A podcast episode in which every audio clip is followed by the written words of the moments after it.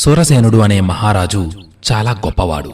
తన రాజ్యంలోని ప్రజలందరినీ కన్నబిడ్డల్లా చూసుకునేవాడు. ఇతని పరిపాలనలో రాజ్యం చాలా సుభిక్షంగా ఉండేది. ప్రజలు ఎవరి వృత్తులను వారు సక్రమంగా చేసుకునేవారు. అలా పరిపాలన కొనసాగిస్తున్న మహారాజుకు ఓసారి ఒక కోరిక కలిగింది. గొంగలి పురుగు సీతాకోక చిలుక ఎలా అవుతుందో చూడాలి అనుకున్నాడు. తన ఉద్యానవనంలో కొన్ని చెట్లకి గొంగలి పురుగులు ఉండడం చూసి పంట పండింది అనుకుని రోజు వచ్చి చూస్తూ ఉండేవాడు. ఆ గొంగలి పురుగులు ఒక రోజేమో గూడు కట్టుకుని ఉండేవి. మరలా వచ్చి చూసేసరికి సీతాకోక చిలుకలై ఎగిరిపోతూ ఉండేవి. ఇలా చాలా రోజులు గొంగలి పురుగు సీతాకోక చిలుకలా ఎలా మారుతుందో చూడాలని ప్రయత్నించాడు. కాని ఎప్పుడూ సీతాకోక చిలుక పుట్టుక మాత్రం రాజు చూడలేకపోయాడు. ఒకనాడు మంత్రిగారిని పిలిచి తన మనస్సులోని ఇదే కోరికను వెల్లడించాడు. మంత్రి విని వెంటనే ఆ గొంగలి పురుగులు ఉన్న చెట్టు దగ్గర భటులను నియమించి సీతాకోక చిలుక పుట్టే సమయాన్ని మాకు తెలియజేయండి అని ఆదేశించాడు.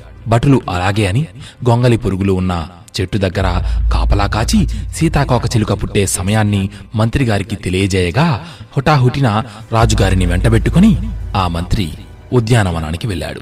సరిగ్గా అదే సమయానికి గూడులో నుండి సీతాకోక చిలుక బయటికి రావడం మొదలయ్యింది. గూడులో నుండి మెల్లమెల్లగా సీతాకోక చిలుక బయటకు రావడం చూసిన మహారాజు అయ్యో ఎంత కష్టపడుతోందో పాపం అనుకుని దగ్గరికి వెళ్ళి ఆ గూడుని తన దగ్గర ఉన్న చాకుతో చిన్నగా కోసి సీతాకోక చిలుకకి ఏమీ కాకుండా బయటకు వచ్చేలా ప్రయత్నం చేశాడు.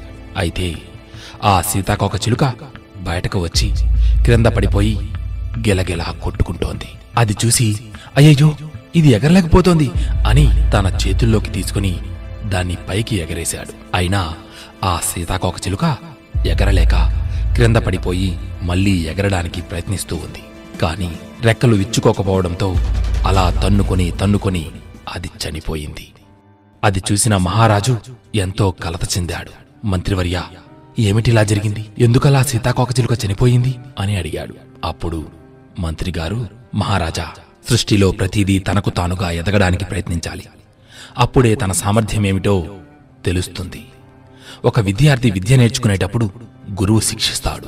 అలాగని గురువుకి శిష్యుడి మీద కోపం ఉంటుంది అని అనుకోకూడదు.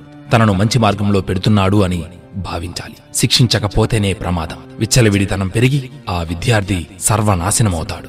అలాగే ప్రకృతికి లోబడి జీవులు బ్రతకాలి. అది కష్టపడుతోంది అని అనుకుని మీరు సాయం చేయబోయారు. చివరికి చనిపోయింది. ఇదిగో దీని చూడండి అని మరొక సీతాకోకచిలుక బయటికి రావడం చూపించాడు. రాజుగారు మళ్ళీ దాన్ని బయటకు తీయడానికి వెళ్ళబోతుంటే మహారాజా ఆగండి. ఏం జరుగుతుందో చూడండి అని అక్కడే రాజును నిలువరించాడు. సీతాకోక చిలుక తన చుట్టూ ఉన్న వలయాన్ని చీల్చుకుని బయటకు వచ్చి రివ్వున ఆకాశానికి ఎగిరింది. అప్పుడు మహారాజా చూశారా? ఇది ఇది ప్రకృతి సహజంగా తనకు తానుగా పోరాడి బయటకి రావడం వలన తన ఇంద్రియాలలో బలం పెరిగింది. దానివలన ఆ సీతాకోక చిలుక రెక్కలు పటిష్టమై ఎగరడానికి సహాయపడ్డాయి. ఇందాక మీరు అది ఎక్కడ కష్టపడుతుందో అని కష్టపడకుండా సుఖపెట్టాలని వలయాన్ని చీల్చేశారు. దానివలన ఆ సీతాకోక చిలుకకి కష్టపడాల్సిన పని లేక బలం సరిపోక రెక్కలలో బలం చాలక ఎగరలేక చనిపోయింది.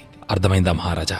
ప్రతి జీవికి పరమాత్మ స్వయం శక్తిని ఇచ్చాడు. ఆ శక్తిని ఎవరికి వారే తెలుసుకోనివ్వాలి. అలా కాకుండా ఎక్కడ కష్టపడతారో అని ఆ జీవి కష్టం కూడా మనమే పడితే వారి జీవితాన్ని నాశనం చేసిన వారమవుతాం. మంత్రి మాటల్లోని మర్మాన్ని గ్రహించిన మహారాజు ఆయనకు కృతజ్ఞతలు తెలిపి సన్మానించి బహుమతులు ఇచ్చాడు. ఈ కథ నేటి తల్లిదండ్రులకు సరిగ్గా సరిగ్గా అతికినట్లు సరిపోతుంది.